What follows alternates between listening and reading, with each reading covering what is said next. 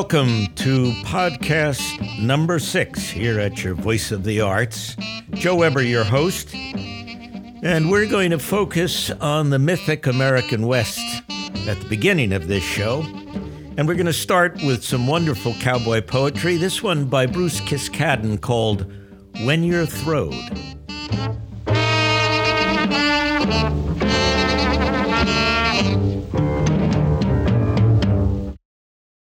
When You're Throwed by Bruce Kiskaddon. If a feller's been a straddle since he's big enough to ride, why, he's had to throw his saddle on most every kind of hide. Though it's nothing they take pride in, most of fellers I have known, if they ever done much riding, has at various times got thrown. It might happen when you're starting on a roundup some fine day and you feel a bit uncertain about some little wall-eyed bay because he swells to beat the nation when you're cinching up the slack, and he gets an elevation in your saddle at the back. He starts raring and a jumping, and he strikes when you get near, but you cuss him and you thump him and you get him by the ear. Then your right hand grabs the saddle and you catch a stirrup too, and you aim to light a straddle like a woolly buckaroo. But he ducks his head and switches, and he makes a backward jump. Out of reach, your stirrup twitches, and your right spur grabs his rump. Stay with him, yells some feller, but you know it's hope forlorn, and you feel a streak of yeller as you choke the saddle horn. Then you feel one rein a droppin', and you know he's got his head, and now your shirt tail's out and floppin', and that saddle pulls like lead. And you know there's no use tryin' when your spurs begin to slip. Now you're upside down and flyin', and the horn tears through your grip. You feel a vague sensation as upon the ground you roll like a violent separation twixt your body and your soul. You land against a hummock and you lay and gap for breath, and then something grabs your stomach like the awful clutch of death. Yes, the landscape round you totters when at last you try to stand.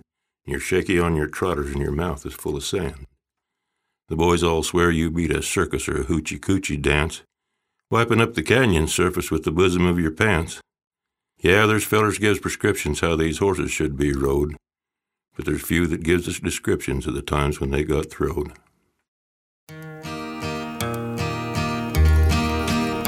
I was hanging around town, just spending my time. Out of a job, not earning a dime. A feller steps up and he said, I suppose you're a bronc fighter from the looks of your clothes. You figures me right, I'm a good one, I claim. Do you happen to have any bad ones to tame? Said he's got one, a bad to buck. For throwing good riders, he's had lots of luck. I gets all head up and I ask what he pays to ride this old nag for a couple of days. He offered me ten and I said I'm your man. A bronc never lived that I couldn't fan. He said, Get your saddle, I'll give you a chance. In his buckboard we hops and he drives to the ranch. I stayed until morning and right after Chuck, I stepped out to see if this outlaw can buck. Down in the horse corral, standing alone, is an old caballo, a strawberry roan. His legs are all little pig eyes, and a big Roman nose, little pin ears that touch at the tip. A big 44 brand was on his left hip. Eunuch and all with a long lower jaw. I could see with one eye he's a regular outlaw. I gets the blinds on him and it sure is a fright. Next comes my saddle and I screws it down tight. Then I steps on him and I raises the blind. Get out the way, boys, he's gonna unwind. He sure is a frog walker, he heaves a big sigh. He only likes wings for to be on the fly. He turns his old belly right up to the sun. He sure is a sunfish and son of a gun. He's about the worst bucker I've seen on the range. He'll turn on a nickel and give you some change. He hits on all fours and goes up on high. Leaves me a spinning up there in the sky. I turns over twice and I comes back to earth. I lights into cussing the day of his birth. I know there Some of them left, they haven't all died. I'll bet all my money, the man he life, that'll stay with old Strawberry when he makes his high dive. And that was Marty Robbins with the Strawberry Roan, preceded by Bruce Kiskaddon's poem When You're Throwed. Up next, we have the McBurney Brothers, a somewhat limited series that we used to do on 1690 AM with two characters. There was Tiny and his brother, who for some reason we never gave a name to. These were two Texas Rangers who, due to their diminutive size and general fearfulness, were only given one horse. Rolling, rolling, rolling, rolling. Out of the sun parched West Texas Badlands ride the McBurney brothers. Texas Rangers, who, due to fiscal downsizing, their combined weight of 250 pounds, and general fearfulness, have been allocated only one horse. Tiny, you see which way they went? Of course, I see which way they went. They're about two miles up ahead of us there. We'll wear them down. I'm not. I'm not worried. Yeah, well, we've been at this all day, and they just keep getting farther and farther away. Well, if this horse shouldn't be galloping now, it needs to canter. It's tired. Let me ask you a question. You haven't galloped all day. You've been walking and cantering all day. What's the deal? Now we're walking again. Well, this is the way I think we need to do it. You wouldn't be afraid of galloping, would you? Did you say afraid? That's what I said, afraid of galloping. You're talking to a Texas Ranger, mister. The last man who called me afraid now owns 400 head of cattle in Durango. What the heck does that mean? Well, He might have had more. You mean if you had if he hadn't crossed you, he might have had more cattle? That's what you did to him? That's the stupidest thing I've ever heard. You ah! Well, we're back on him now. We're gonna wear him down. Yeah, we're still cantering. We wouldn't be doing that if the horse hadn't seen a snake. This is no way to catch an outlaw.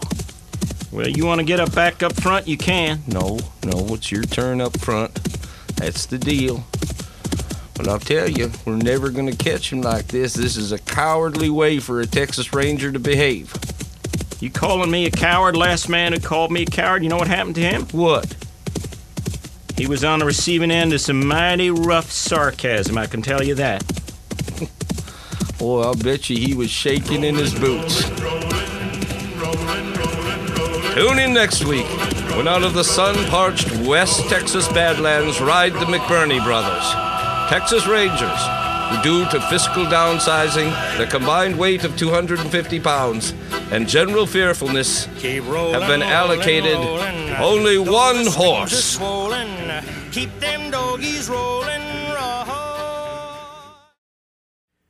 My guest is Jim Dunham. Jim is on the staff at the Booth Western Museum. He's quite knowledgeable about the history of the West. He regularly can be heard on our Cowboys and Campfire shows on Wednesday afternoon at 4. Jim, good afternoon. Welcome to WMLB. Thank you, Joe. It's nice to talk to you. Jim, last time we talked, we got into the farmers versus the ranchers and that continuing conflict that went on out west.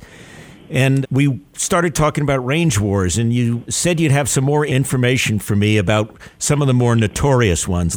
Sure. There's uh, there's really three great Western stories that uh, deal with range wars.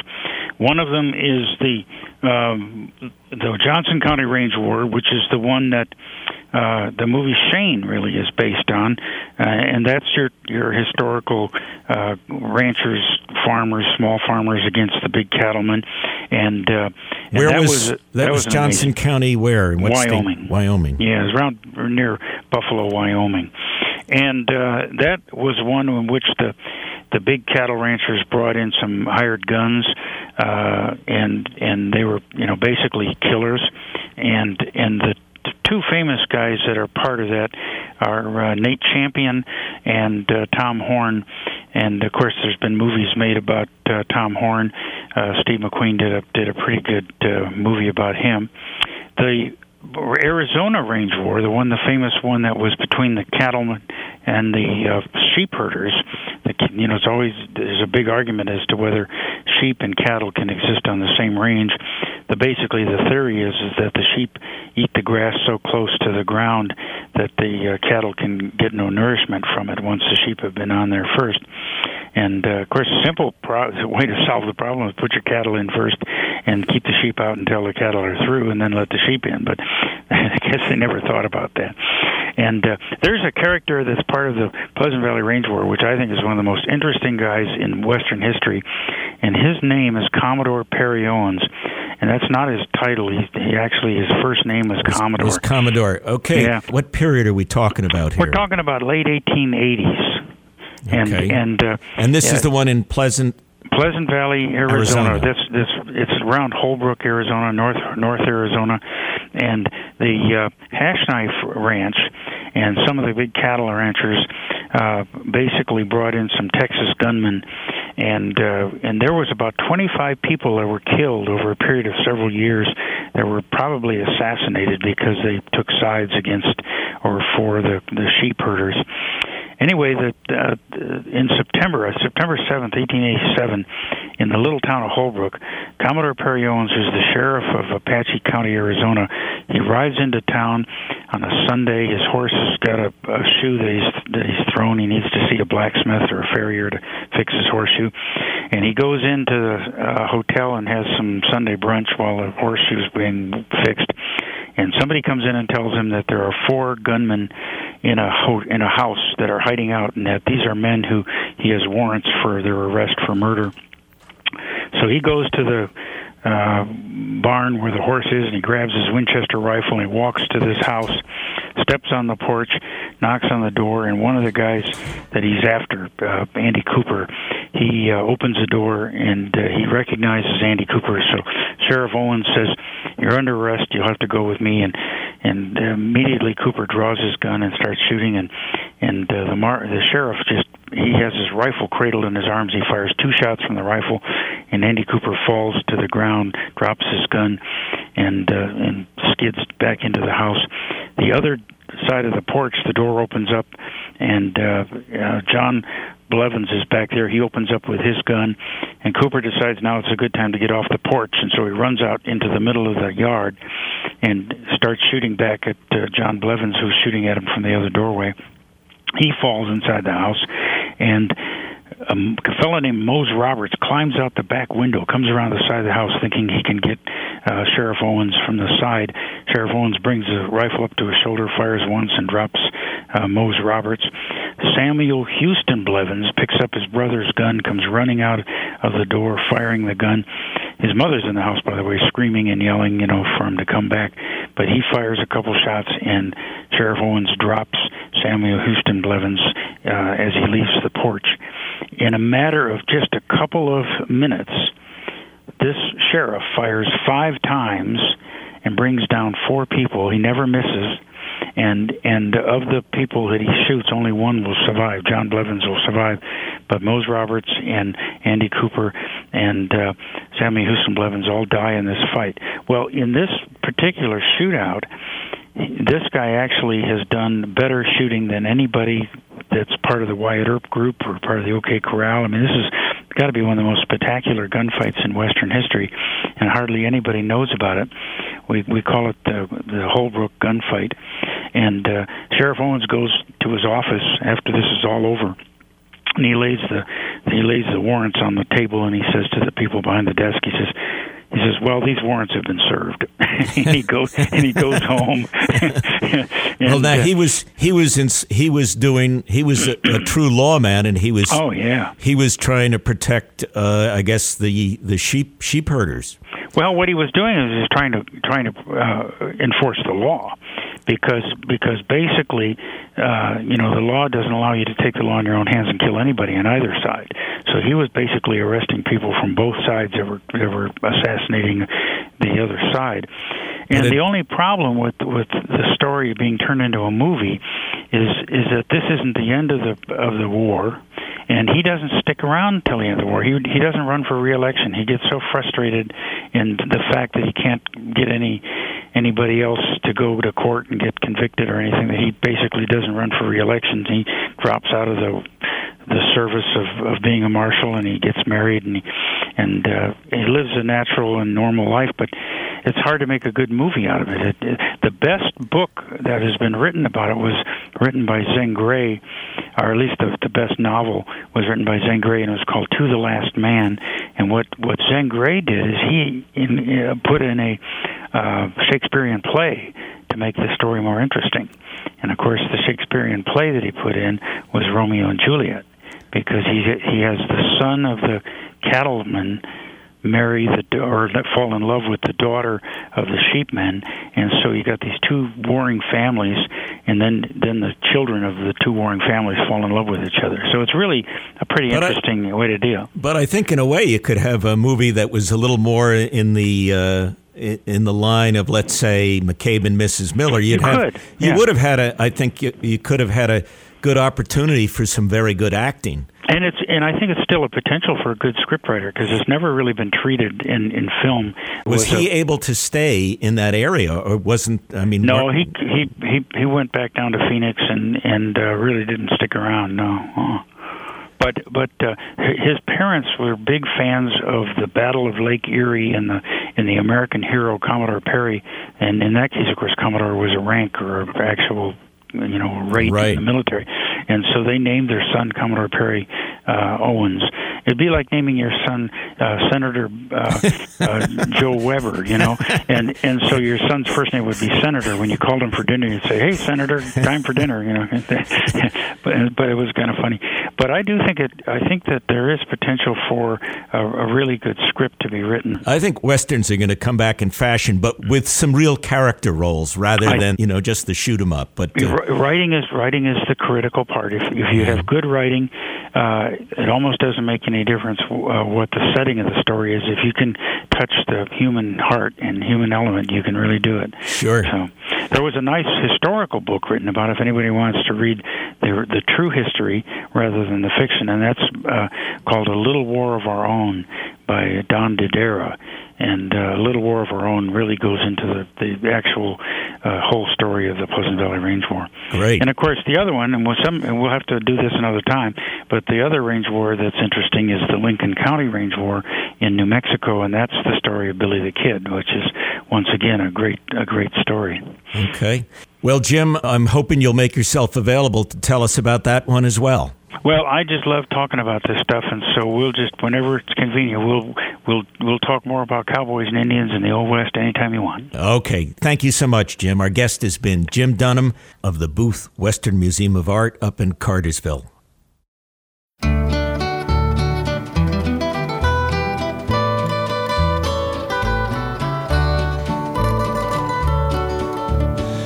Out in the West Texas town of El Paso, I fell in love with a Mexican girl. Nighttime would find me in Rosa's cantina. Music would play and Felina would whirl. Blacker than night were the eyes of Felina, wicked and evil while casting a spell. My love was deep for this Mexican maiden. I was in love, but in vain I could tell. One night a wild young cowboy came in, wild as the West Texas wind.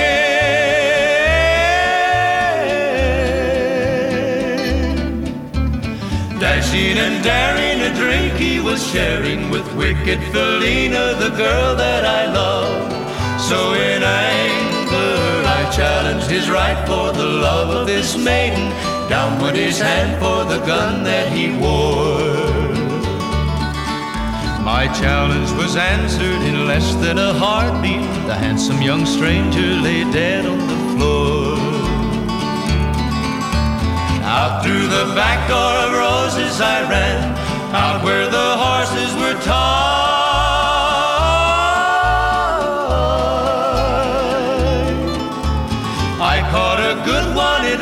Like it could run up on its back and away I did ride. Just as fast as I could from the West Texas town of El Paso out to the badlands of New Mexico. Back in El Paso, my life would be worthless. Everything's gone in life, nothing is left. It's been so long since I've seen the young maiden. My love is stronger than my fear of death. I saddled up and away I did go, riding alone in the dark.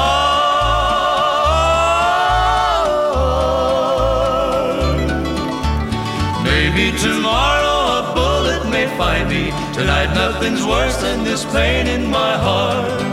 And at last here Paso. I can see Rosa's cantina below.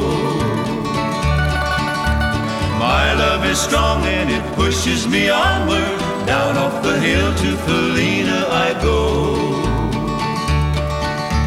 Off to my right I see five mounted cowboys. Off to my left, right, a dozen or more. Shouting and shooting, I can't let them catch me. I have to make it to Rosa's back door. Something is dreadfully wrong, for I feel a deep burning pain in my side.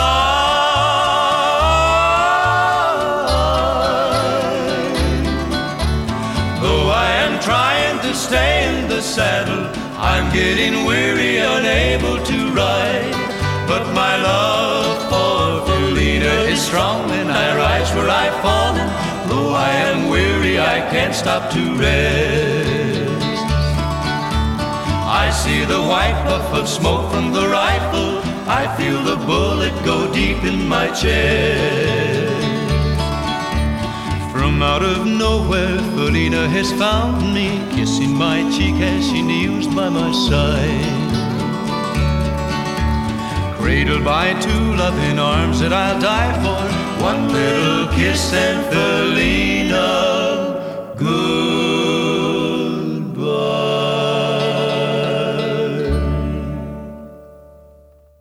That was Marty Robbins with El Paso, and we heard Marty Robbins earlier with the Strawberry Roan.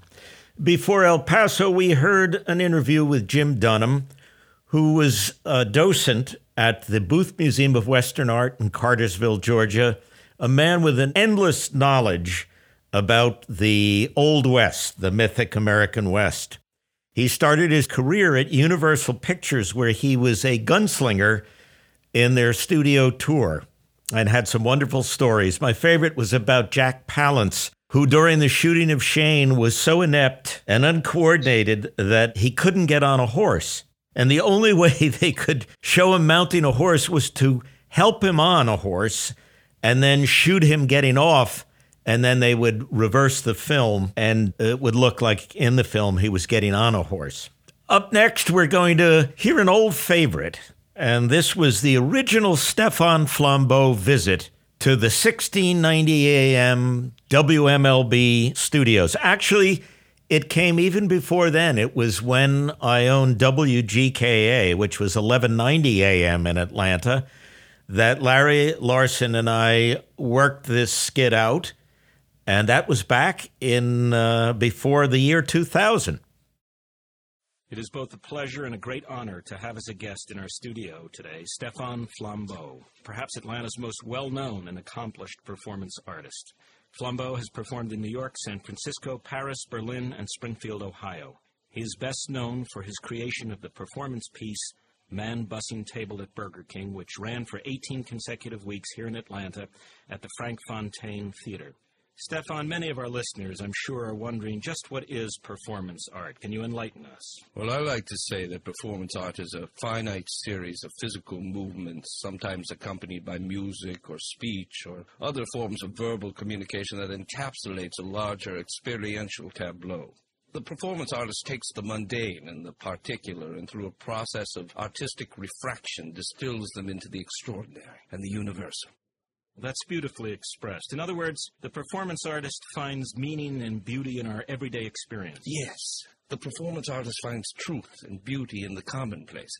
For instance, someone without much imagination would see my Burger King piece and think, well, that's just some man clearing his tray of the little French fry bag and the wrapper from his Whopper and his jumbo soda cup. What's all the fuss? Obviously, a person of such appalling ignorance is incapable of seeing the metaphor. that I am every and any late 20th century man clearing my tray of the refuse of the past. Now, perhaps, and I'm afraid most of you won't be able to follow me here, perhaps I am the new century the new millennium itself. Hmm. I was hoping that you'd be able to do one of your performance pieces here in our studio. I, I know you'd be at a disadvantage with the fact that it is radio, but perhaps you could describe your actions and movements so that our listeners might get a better understanding of your art. All right, all right, let me get myself together. I would love that opportunity. However, I will have to do an improvised work since I haven't prepared anything in advance for radio. How about a little background music? What do you have? Well, I've got uh, the Meditation from Thaïs by Massenet. By Massenet. That would be good. Let me cue that up. Begin whenever you feel ready.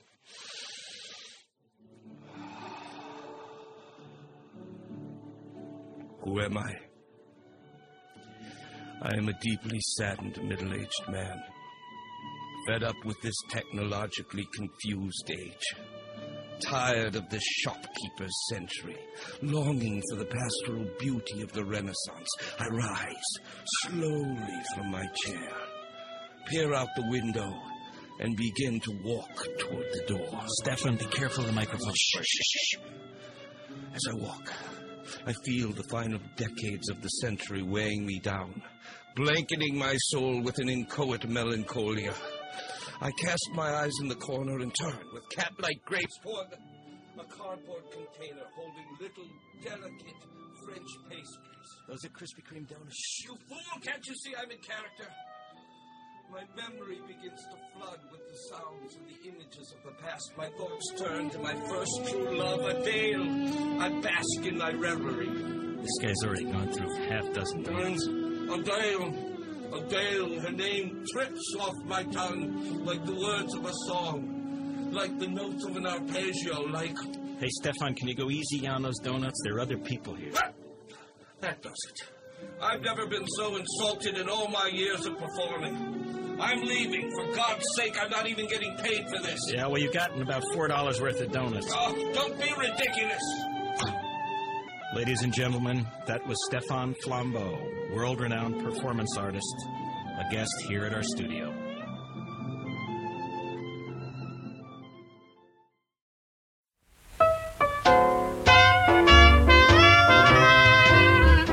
He's not an ashes hauler, still he's not a gigolo. And he's not a spoof and staller like the mugs I used to know.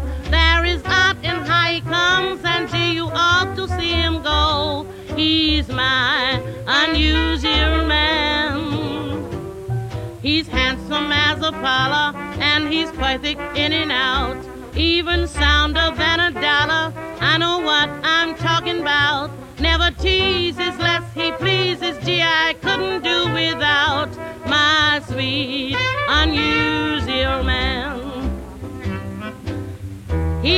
his duty without being told. He hasn't got any fault. I wouldn't give him for all of the gold that's in the treasurer's vault. He's gracious in the cities and he's gallant on the farms. If I look him in the eye, I'm just seduced by his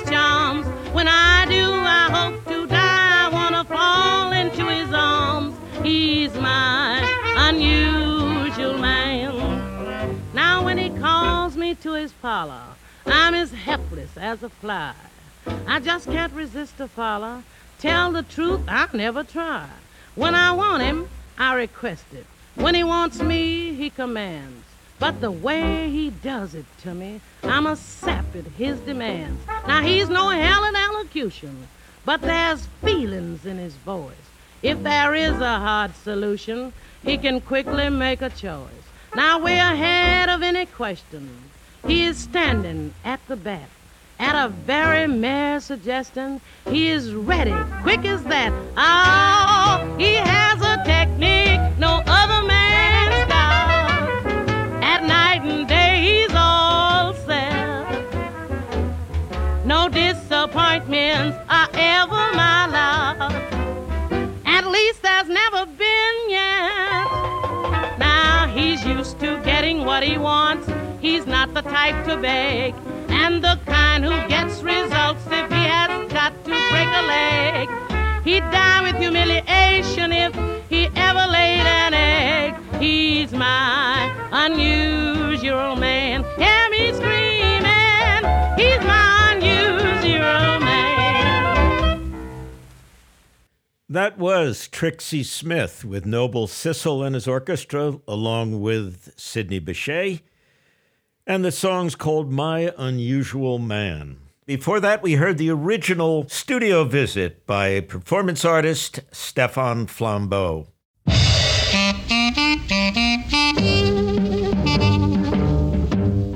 Folks, it's time to wrap things up. This was podcast number six here on your Voice of the Arts. This is Joe Weber saying so long. Thanks for keeping me company.